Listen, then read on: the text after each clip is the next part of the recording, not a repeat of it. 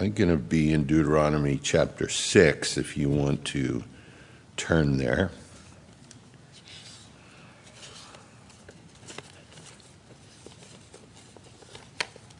I know I said Deuteronomy chapter 6, but I'll begin reading from a psalm. You can stay in Deuteronomy.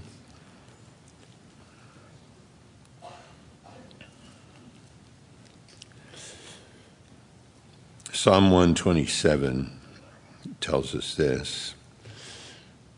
Well, except the Lord build the house, they labor in vain. There's no building it without him. Except the Lord keep the city. Those that are watching that, then all endeavors in vain. It's vain to rise up early, praise the Lord, and to sit up late and to eat the bread of sorrows. For so he giveth his beloved sleep. There's a vanity in so many things. And then he makes this transition to this third verse where he says, Lo, children are an heritage of the Lord, and the fruit of the womb are his reward. They are as arrows in the hand of a mighty man. I think one of the things that somehow we need to get hold of, all of us, is our kids, even if we've inherited them grown, sometimes all of a sudden that ends up to be our responsibility, but particularly small children, they're never the absolute property of the parents. God allows life to issue forth, Psalm 139. God is the only one who calls it back to himself. So he's very much integrated in the process, and for deeper and better reasons than we are, with the raising of children in this world. Even if our children are grown and we've just gotten saved, we have folks in our church that get saved out of heroin. They're adults. They already have little kids, and the little kids have grown up under that insanity, and then you're trying to kind of catheterize them and drain that out of them, you know. Whatever it is, God still, even when we're adults, look, he looked at his disciples and said, little children, just this is the God of heaven. If we were there, we'd have heard it. Little children, love one another. And here, in this third verse, and I called somebody yesterday because it says children are an inheritance of the Lord, and I dug and dug and dug in what my resources to study the word of, something I'd never done when I was a kid. And I only know one person that I could call who's a Hebrew professor and teaches Semitic languages. I said, what is that? And I said, does that mean children are an inheritance from the Lord, or children are an inheritance of the Lord, and that they belong to him? And he called me back a couple hours later and he said, both. There's this genitive, this and that, and it can go either way. And I thought, well, I knew that before I called you in the first place, so I feel pretty good. But wonderfully, as we look at it, children are an inheritance from the Lord. Life issues forth from him. The fruit of the womb is his reward to us. But the other side of that is so true, the deeper part of it. Children are the heritage of, that belong to the Lord. There's a heritage in that for him. And the fruit of the womb is his, in a possessive sense, is his reward as well. And I think that's important because what it says is we're both involved in the process. You know, God asks of us certain things in raising children, but he asks those things because they are his. You're not just leaving us to embrace our children for a short period of time in this world. He's going to tell us what we really want is to hold them in glory. The ultimate responsibility of a parent is to get that kid out of this world into the next world. Whatever else happens in life, that's the bottom line. That's what we need to see. That's what we long for. And the kids have a special place. You know, the Lord said, suffer the little ones to come unto me, for such is the kingdom of heaven. And unless you receive the kingdom as a little child, you'll in no wise enter in. He tells us those things. Psalm 8, O Lord, our Lord, how excellent is thy name in all the earth, who has set thy glory above the heavens, and yet out of the mouths of babes and sucklings you perfected, you've perfected praise. That he puts something in the heart of a little kid that sings, Jesus loves me, this I know, for the Bible tells me so, and that kid can believe it when they sing it. And parents are struggling with it in their 20s and 30s. So he has this affinity, and he's always looking to the next generation, as we are today. Too many parents today, or, you know, possible parents say, what's the sense? Look at the world. Look what's going on. Should we even have kids? Why should we even have kids in this world? Look what's happening around us. Well, you know, Manoah and his wife had Moses when all the small children were being thrown into the Nile River, the sons of being drowned, you know. Elijah's parents had him when Baal and Ashtoreth were the main idolatrous worship in Israel. Daniel grew up when Babylon was in charge. Jesus came into the world when the Rome had the whole world under its heel. It's so important that we don't live like that. Again, Noah has 3 kids while he's building the ark because he figures he'll never get it done without help. And that's the world ready to be judged completely, and he has 3. So we have them. Here we are in the day that we're living in. And I think wonderfully in Deuteronomy, God addresses the children of Israel. Look, they're sitting on the edge of the promised land. The Deuteronomy is the restating of the law. He's telling them again, this is what I want when you cross this river and you go into that land where there are strong and mighty cities, where there are giants, where the Canaanites are worshiping every foul thing there is. You're going to be cast into the middle of that when you go in. And this is what I want you to do with your kids in that process. Verse 3 in Deuteronomy 6 says, hear, therefore, O Israel, and observe to do it, that it may be well with thee, that thou mayst increase mightily, as the Lord God of thy fathers has promised thee in the land that floweth with milk and honey. Hear, O Israel, the Lord our God is one Lord. They're to listen. The Lord our God is one Lord, because there's a multitude of different gods in the land that they're heading into. The Lord our God is one Lord, and the command, and Jesus quotes it in the New Testament. In fact, Deuteronomy is his favorite book. He quotes more from there than anywhere else in the Old Testament.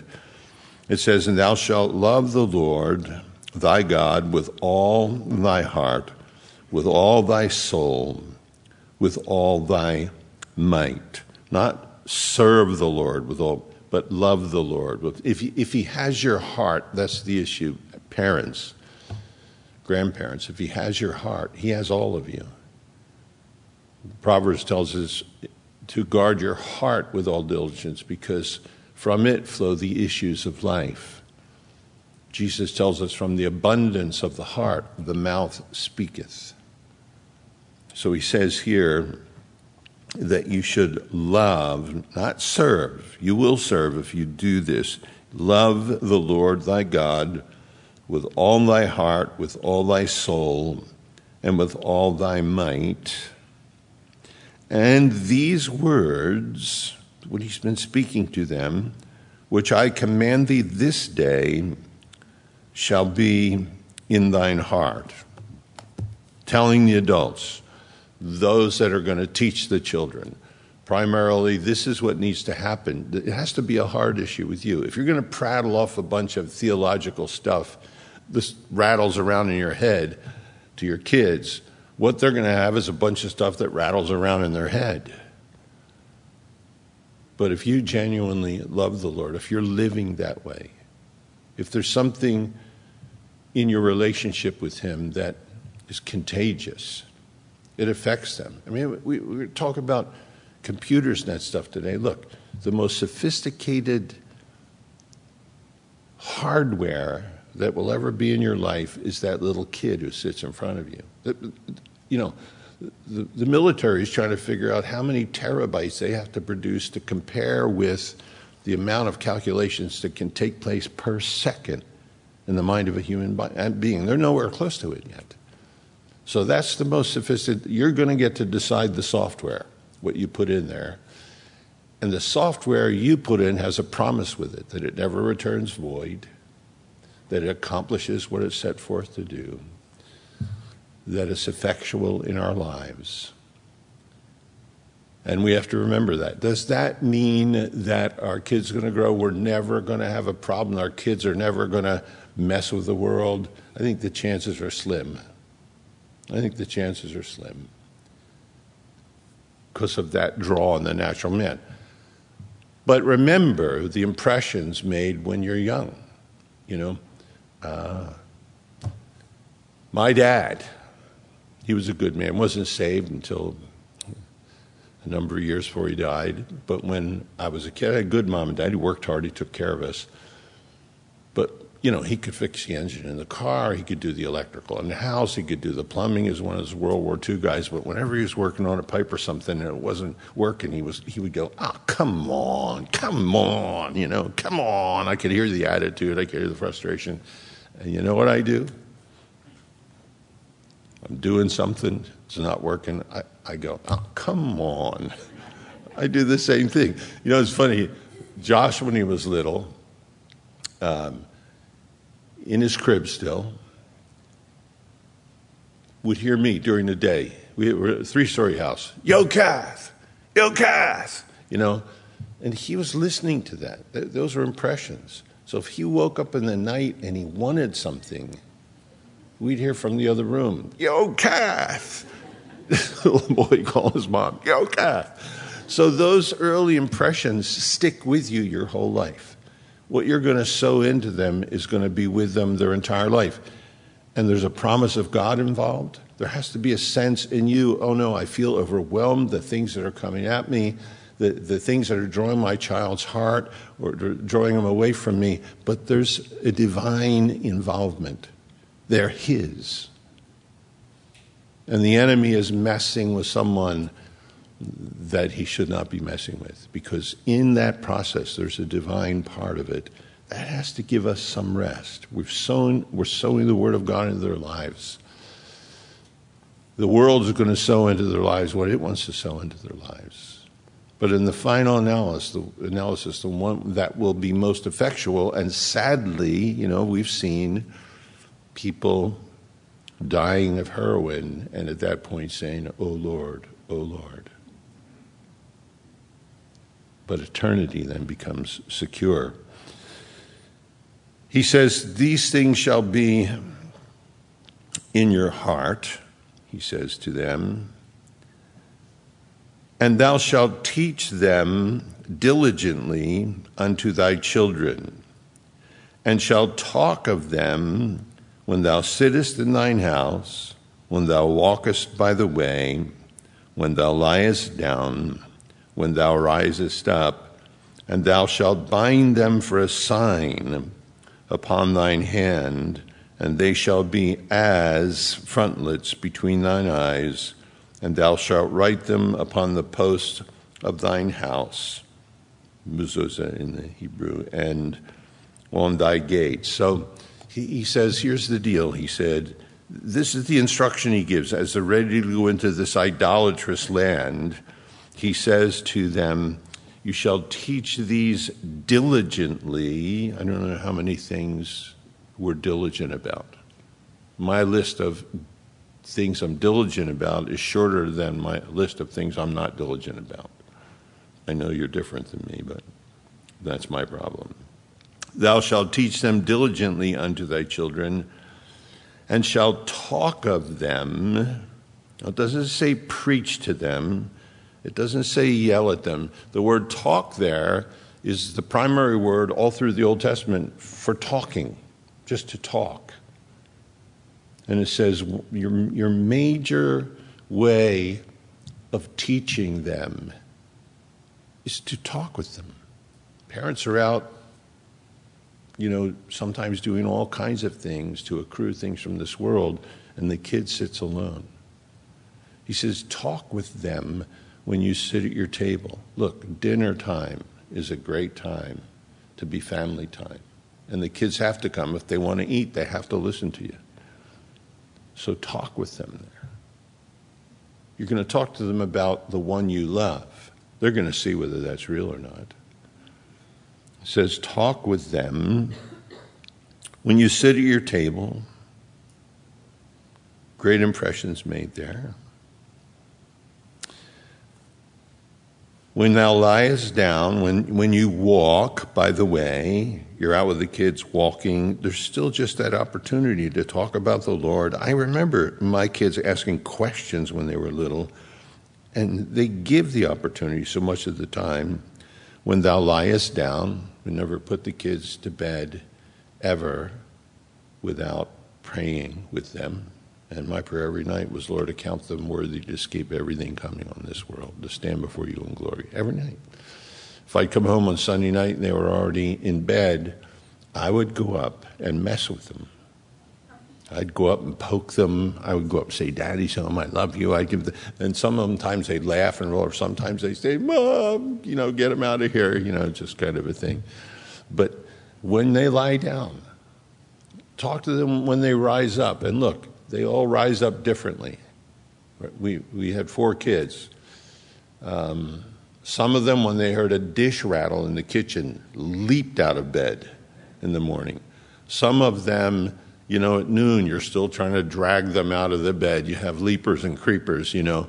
They're all different, but then you get to talk to them later in the day. But they're all different. The word is the same for all of them. But God has given them all different personalities, right in the same house, right? You have 2 kids, you think that they're completely opposite. How does this happen from the same gene pool? You have your 3rd kid and realize opposite has more than 2 directions, right? But they all have a penchant. They all have a bent, the scripture calls it. And you recognize that, and you feed that. It's God-given. But what you're feeding it with, it may be in different ways, it may be in different times. It's always the same thing that you're getting to them. And that, of course, is the Word of God. Sitting at the table with them, hard sometimes when everybody's working, but I believe it's neglected today in many ways. Walking in the way with them, important. To just take some time with the kids to walk with them. When they rise up, we talk to them in the morning. But in all these circumstances, it says talking to them about these things, about the things of the Lord, conversational. They're not going to listen if you're preaching to them or you're yelling at them or, you know, to talk with them. But what that cost us is time. The world's not going to hesitate to give them time. And it's a stewardship that we have, and it's not the responsibility of a Christian school or of Sunday school or the grandparents. It's the onus falls squarely upon the parent to take that time and spend that time with them and invest in them. Those early impressions will be remembered. They may be out in the world doing something they shouldn't do. They may be somewhere crazy later, but those things are planted there. And if need be, in a crisis, those things will still be there. We hate to see things go that way. Now, it's interesting here where it says, thou shalt teach them diligently. That's the only time in the Old Testament it's used 8 times. It's translated to teach diligently. It is always used about the edge of a sword the other 7 times. It means to whet. Later in Deuteronomy, it talks about the Lord whetting his glorious bright sword. It's translated to whet 3 times. It's translated then another 3 times to sharpen. It's translated 1 time pierce. And what it's telling you here is teach them diligently. You need to sharpen them. You need to whet the edge of their life. It's got to cut through what they're going to face. And the way you sharpen an edge on a sword is over and over and over. It's repetition. You watch somebody doing that in, Lord of the Rings or something. It's shoo, shoo, shoo. It's repetitious. Repetition. Charles Spurgeon said when he preached, he said, my rule was this. I told them what I was going to tell them. Then I told them what I was telling them, and when I was done, I told them what I did tell them. Repetition is so important. So here, it's like sharpening the edge of a sword. Are they going to cut it when they get out in the world? In fact, the Hebrew word can mean repeat in a different form. Sharpen them. Whet the edge of their lives. Cause the things you're saying to them to pierce into them. And you do that by talking with them about the things of the Lord from a heart that is in love with the Lord. They're going to know whether it's coming from a genuine place or not. So we back up. We're teaching our kids. The first thing we do is say, all right, Lord, you said the greatest commandment is to love you with all my heart, soul, mind, and strength. I kind of feel I fall short of that. But he said if we pray anything according to his will, we know we can have the petitions that we ask. So we can actually pray and say, Lord, cause me to be one who loves you with all my heart, soul, mind, and strength. It's what Jesus quotes as the greatest of the commandments. And we're praying according to his will when we do that. And when our kids see, they know what we're in love with. They know what kind of ice cream you like.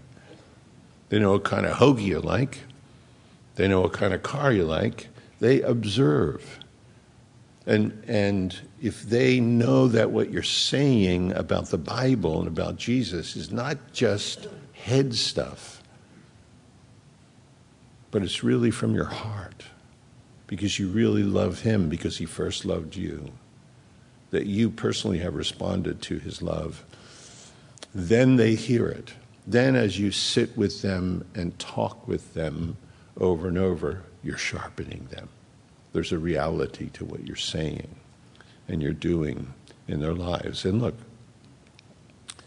we face, it seems sometimes, insurmountable odds.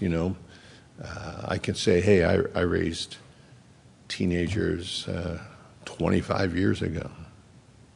I never dreamed that you guys would be facing what you're facing trying to raise kids now. And those surrounding circumstances kind of change, but they always, come back to the surface. There isn't really anything new. In fact, someone I read yesterday, and I quote, he said this, "What's happened to this younger generation? They don't pay the older generation any respect.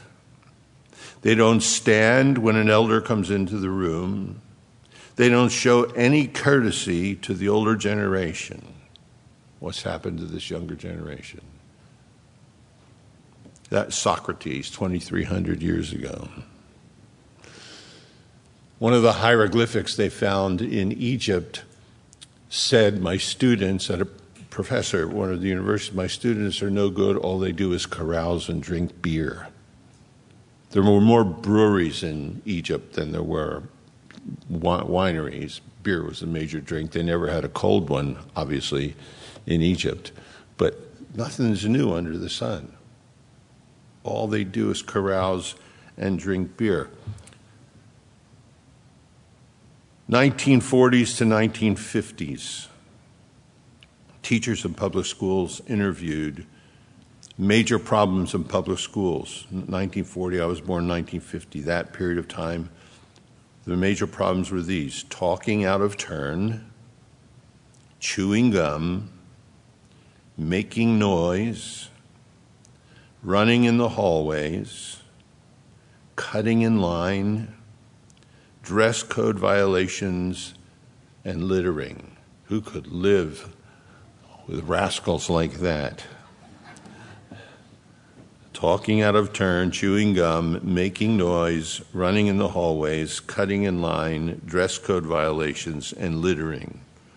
Same questions asked to public school teachers 1990 to the year 2000, basically 50 years later. Major problems in public schools: drug abuse, alcohol abuse, pregnancy, suicide, rape, robbery, and assault. The crazy thing is, you know, how we measured things 50 years ago almost seems incremental to how things are measured now. The meter was so fine and the increments measured were so precise. You hear that littering, talking out of it. And on the meter that we're measuring with now, it can't even calculate those things anymore. They don't even matter anymore because the issues seem so huge. So do we lead a defeated life? You know, do we think we're raising the next generation in this world? Should we be afraid, defeated? Should we give up? Should we be hopeless? No, that's why we have to start with the fact that children are the inheritance of the Lord. They're His. They're His. The miracle, you know, Psalm 139, the child formed in the womb. That who can understand that? We still don't understand all of that. And the warp and the woof of their character placed in them then when they're still in the womb. The psalm tells us all of their days are written out before they live any of them. And the Lord knows when that life will issue forth, and He knows when He will call that life back to Himself. And to Him, that life is all about eternity. That life is all about eternity. I think we have the promise that every generation had. I don't think we're any less equipped than parents 2,000 years ago. I don't think that we must fail more than other generations of parents because of what we see happening around us. You just study the people of Israel and Jesus' own generation and the things that they were raised in. Paul, you know, he tells us the last days will be perilous times. These are the things you're going to face. These are the things that are going to come. These are the things that you need to do. You know, and sometimes I think, well, devotions. We want to teach our kids about devotions, and devotions are important. But it's like here, talk to them, tell them what to do, talk to them at the table, talk to them when you're walking in the morning and the evening. But there's something more than just the devotions. It's devotion. My wife doesn't want devotions. I can never say to her, look, I talked to you a half hour this morning. I'll see you for a half hour tomorrow morning when we have devotions. She doesn't want anything like that. She wants devotion. And the kids know when we sit with them and we talk with them that is coming from our heart. And then he says, look, bind them on your hand. Bind them, doesn't say frontless, doesn't say strap a box on your head. It says as frontless for your eyes. That what you do and what you look at and where you go has to be in line with what you say when you have them at the table and you walk with them in the way. If you do that and then you do a completely different thing with your life in disobedience to the Scripture, it it just causes unimaginable confusion. But the world is wetting them and sharpening too. Stroke after stroke after stroke is also coming from the world. But what we sow in them has promise. It's the word of God. What the world sows, it disappoints, and it disappoints, and it disappoints. But we have to do what we say. It should be bound on our hands. It should be like frontlets. You see a horse with those kind of frontlets. It should determine where we go and how we go. The doorposts of our house, wonderful thing, you know. Jewish families with the mezuzah, every time they come in their house, they touch it or they kiss it, because this verse we're studying is in there, you know. All of those are great things. Now look, it comes to us sometimes to a single parent. Does a single parent then have to fail? I think you could ask Mary that. Jesus was raised by a single mom. He turned out pretty good. Some of my favorite people, Greg Laurie, Raul Reese, Mike McIntosh, Damian Kyle, were all raised in broken homes. They were all raised with a parent missing. They were all raised with alcoholic abuse. They were all raised in insanity. And they've changed the world for Jesus Christ. Because you're a grandparent then, and this is falling to you.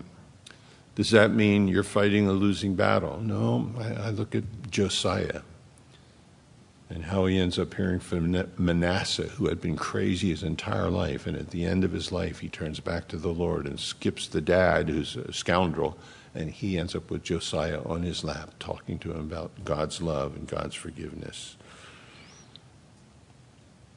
So difficult circumstances, certainly. The ideal, sure. We have children. We have them at home from the time they're little. We have the opportunity to speak into their lives. We need to do that. And it has to be, you know, talking with them, reasoning with them. They have to see us doing what we say to them. And they have to know we're doing those things because we love the Lord. And we have to know that they're His. Your job, ultimately, is to let go of your kid. It's a tragedy when you see parents who won't let go of their kids. But ultimately, you're raising that kid, and you're going to say, bye. They're going to get married. They're going to have their own kids. They're going to go to the military. They're going to go to a university somewhere else. They're going to go. Ultimately, that's a responsibility, but He never lets go of them. They're His as well. Children are an inheritance from the Lord, but they are an inheritance of the Lord. The fruit of the womb is His reward to us, but the fruit of the womb is His reward, period, to Himself as well. So we are in a co-op here, you know. There's a divine side to what we're doing. No parent here today needs to feel like, man, I've blown it. Adam and Eve, they had two kids. One killed the other one. You know, just there's been a problem. Everybody's born a delinquent. But we're undertaking this. We're here. You came out on a rainy day. You're sitting here this morning. There's something that you want to hear. There's some things you want to think about. Praise the Lord. Praise the Lord. He knows us. He's called us.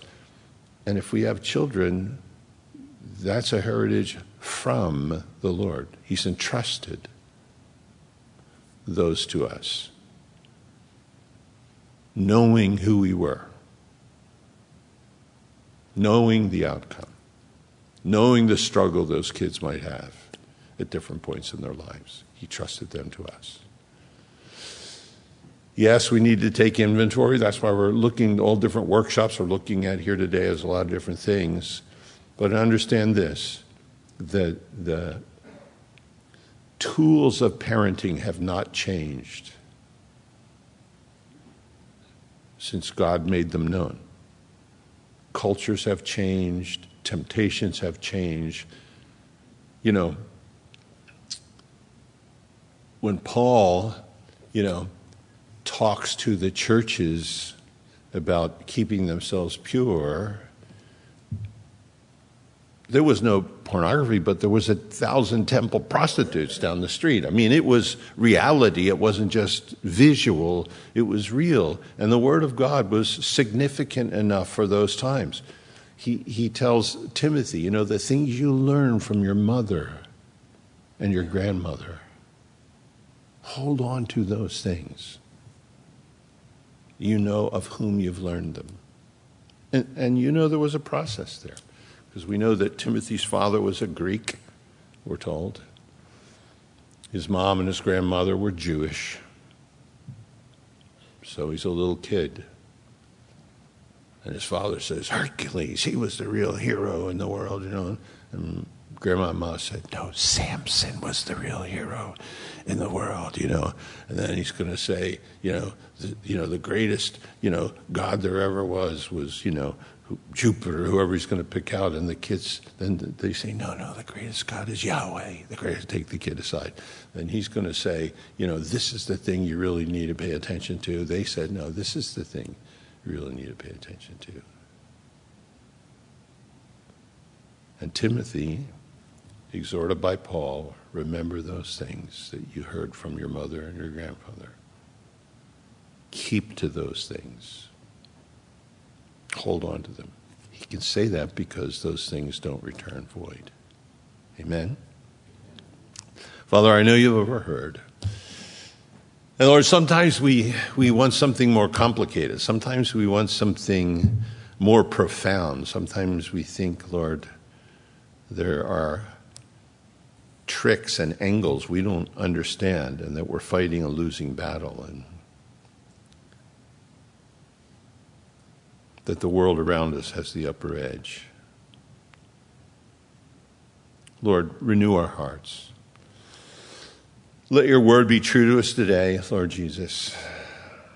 Give us confidence that in this last generation you have entrusted to us, Lord, this great stewardship, knowing the days that we live in, knowing what they would face, Lord, knowing what we would face.